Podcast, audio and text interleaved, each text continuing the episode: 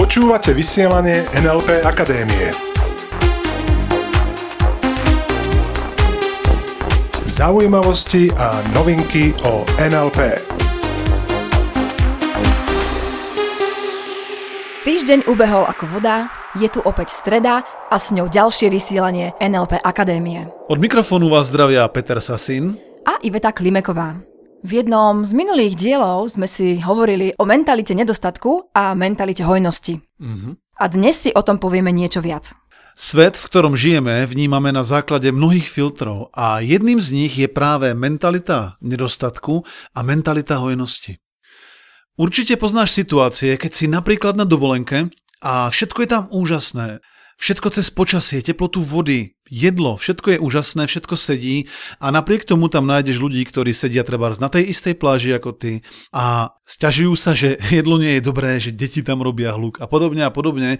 Pritom ste na tom istom mieste a ty to vnímaš akoby z pohľadu hojnosti, všetko je super, všetko je dobré a iní ľudia to vnímajú z toho pohľadu nedostatku. Hmm, a takisto poznám ľudí, ktorí tvrdia, že nikto v ich okolí nesplňa ich požiadavky. A to ani kamaráti, ani kolegovia.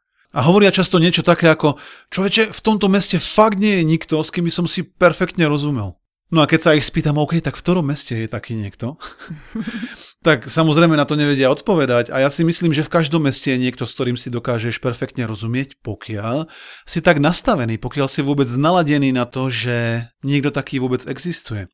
Mnohých z vás iste zaujíma, ako taká mentalita hojnosti a mentalita nedostatku funguje v peniazoch. Asi nemusím opakovať, aké dôležité je dávať pozor na to, čo napríklad čítaš. Takisto, s kým sa stretávaš. Pretože to, s kým sa stretávaš, má asi najzásadnejší vplyv na to, či u teba prevažuje mentalita nedostatku alebo mentalita hojnosti. Schválne, spomeň si teraz na 5 najbližších osôb v svojom živote. To znamená hlavne tvojich priateľov, známych, OK? Mm-hmm, s ktorými sa pravidelne stretávaš, rozprávaš. Pretože tí majú na teba zásadný vplyv. A posúď, kde sa oni nachádzajú z hľadiska mentality nedostatku a hojnosti. Kde sa nachádzajú z hľadiska svojich príjmov. OK? A veľmi pravdepodobne zistíš, že tvoje príjmy sú priemerom z týchto piatich priateľov, tvojich najbližších známych, s ktorými sa stretávaš.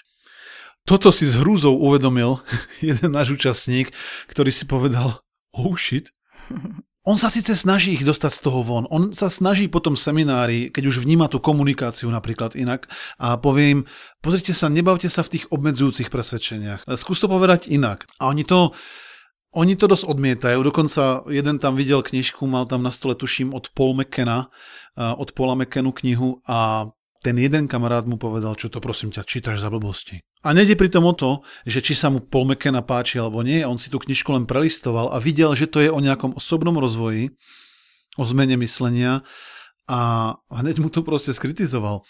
Ja dnes za seba môžem povedať, že takýchto kamarátov som mal v minulosti kopec. A bolo ich fakt mnoho a dnes už nemám ani jedného. Dnes už nemám ani jedného človeka v mojom okruhu, najbližšom okruhu blízkych a už ani v širšom, ktorí by povedali, hm, tak takáto literatúra, to je pekná blbosť. Takže ešte raz, posúď, kde sa z tohto hľadiska nachádzajú tvoji kamaráti. OK, pretože toto má veľmi, veľmi zásadný vplyv na to, kde sa nachádzaš ty. Presne tak. Ľudia v tvojom okolí sa zrejme nachádzajú v tom istom dostatku alebo nedostatku ako ty. No a keď sa vrátim späť k tomu účastníkovi, ktorý mi túto story hovoril o svojich kamarátoch, tak ani som mu to už nemusel radiť, že čo má urobiť, pretože on to už vie sám. On vie veľmi presne sám, že ak sám chce urobiť ten shift, tú zmenu, ten posun, tak je veľmi dobré, aby porozmýšľal nad tým, ktorých kamarátov a hlavne za akých treba zamení. Pretože nestačí mi to, keď je iba motivovaný smerom od, to znamená, že už viem, že nechcem takýchto známych. Mm. Ide mi o to, že akých chcem na miesto toho. Kto splňa tie požiadavky, tie kritériá, ktoré ja chcem mať. Kto presne? Alebo aký presne typ človeka? A týmito ľuďmi sa obklopuj.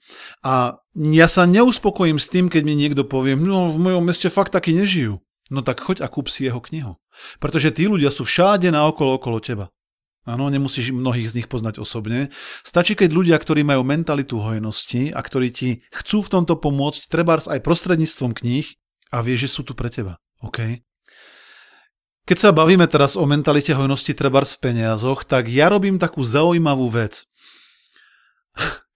Ide o to, že ja keď idem vyberať do bankomatu peniaze, hotovosť, tak mnohokrát nechám v tom okienku, jak vylezú tie peniaze, nejaký obnos. Zhruba tak väčšinou 10 eur.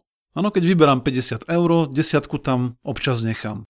A keď toto rozprávam niekomu, treba na školeniach, tak ľudia reagujú v podstate dvoma spôsobmi. No a jedna skupina ľudí, keď im to poviem, reagujú zhruba takto. Hej, a kam chodíš vyberať? Pôjdem tam aj ja. No a tá druhá skupina ľudí, a tá je menšia, mi povie, wow, tak to je dobrý nápad, to otestujem tiež. Pritom ja si myslím, že tá menšia skupina ľudí, tá druhá skupina ľudí pochopila, že chcú otestovať tú mentalitu hojnosti. Pretože mnohí si možno povedia, OK, čo je to za blbosť nechávať peniaze v automate. Tu ich radšej dám niekomu, kto ich potrebuje. A ja som skôr za to nechať ich niekomu, kto ich nepotrebuje. No a nie je lepšie nechať niekomu peniaze, kto ich potrebuje, ako niekomu, kto ich nepotrebuje? E, pri tomto mi ide o niečo iné. Aký je predpoklad pri tej vete, keď poviem potrebujem peniaze? Hm, že teda peniaze momentálne nemám. To znamená, že vychádzam z mentality nedostatku. Áno, pretože môjmu podvedomiu hovorím, nemám peniaze akýmsi zamlčaným spôsobom. Áno, v NLP sa veľa, veľa bavíme o predpokladoch. A keď hovorím vetu, že potrebujem peniaze, tak splňam predpoklad, že ich momentálne nemám. To je presne ono.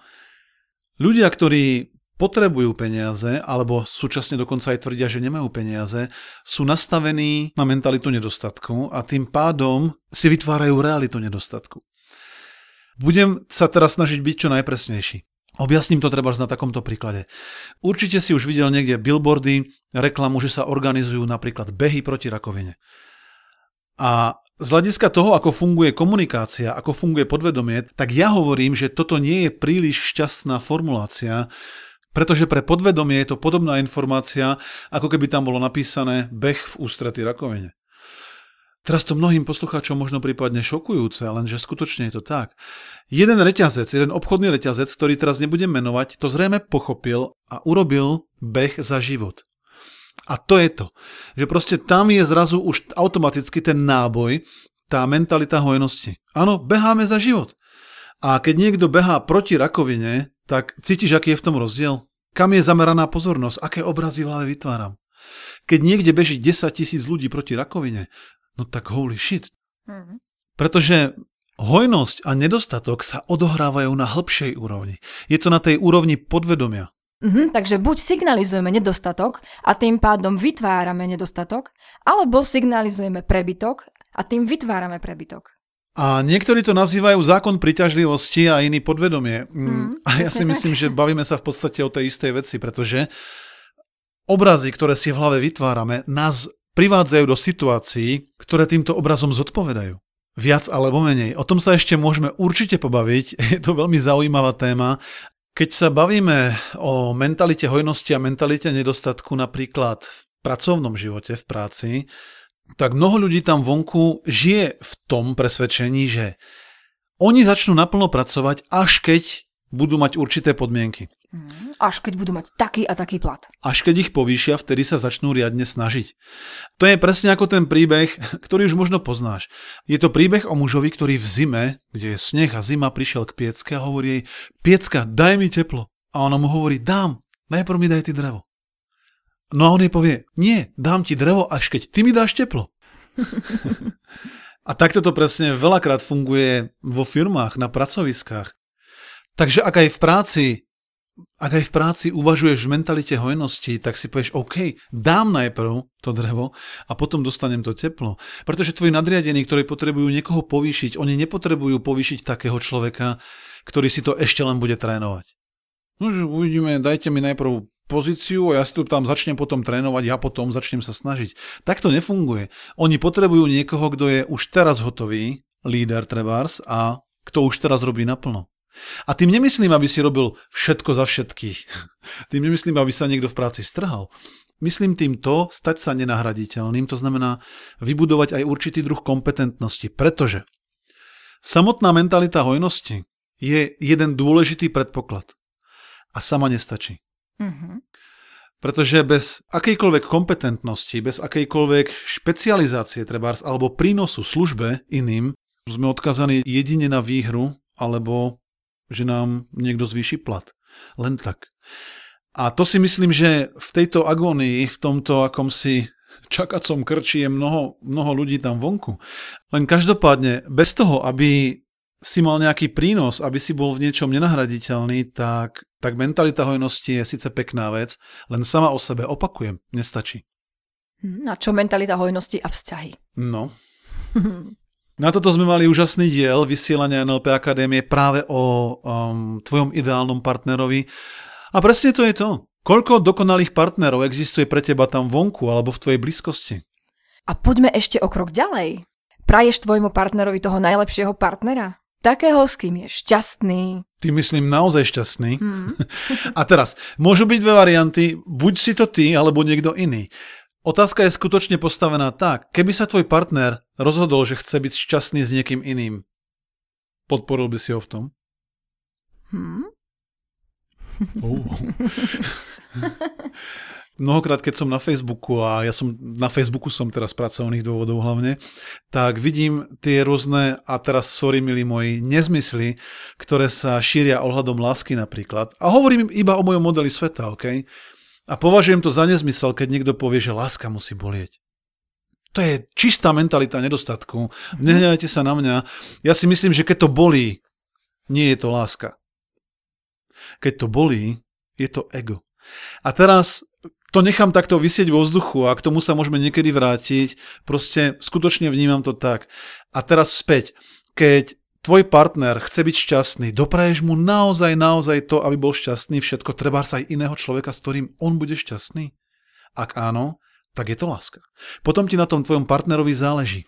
A pokiaľ mu toto dopraješ už teraz z takej tej mentality hojnosti, tak veľakrát sa stane to, že on v tebe práve uvidí toho svojho dokonalého partnera.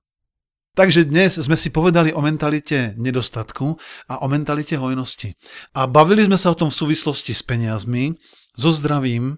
A takisto v súvislosti s prácou a vzťahmi. Je to tak široká téma, ktorá sa určite nedá vtesnať do tak krátkeho vysielania a určite sa k nej ešte veľmi, veľmi radi vrátime. Uh-huh. A tým pádom sme pri úlohe týždňa. Porozmýšľaj a urči si, v ktorých oblastiach života chceš mať viac hojnosti. Pretože keď si to určíš a keď nad tým začneš rozmýšľať a začneš meniť svoj postoj k hojnosti a nedostatku, tak to bude mať zásadný vplyv na tvoj život. Pretože, opakujem, to, kde sa momentálne nachádzaš, nemá nič spoločné s nejakými možnosťami a realitou. Tú realitu si si vytvoril sám. A takisto ju dokážeš len sám zmeniť. A nezabúdaj, že len presvedčenia nestačia, je treba preto niečo urobiť. A tak porozmýšľaj aj nad tým, ktorou kompetenciou, ktorou tvojou schopnosťou dokážeš tento stav hojnosti podporiť. Mm-hmm. Prajeme krásny týždeň. Plný, hadajte čoho? Plný hojnosti samozrejme a ostaňte s nami. Ostaňte s nami. Počúvali ste vysielanie NLP Akadémie. Pre viac informácií navštívte www.nlpakademia.sk.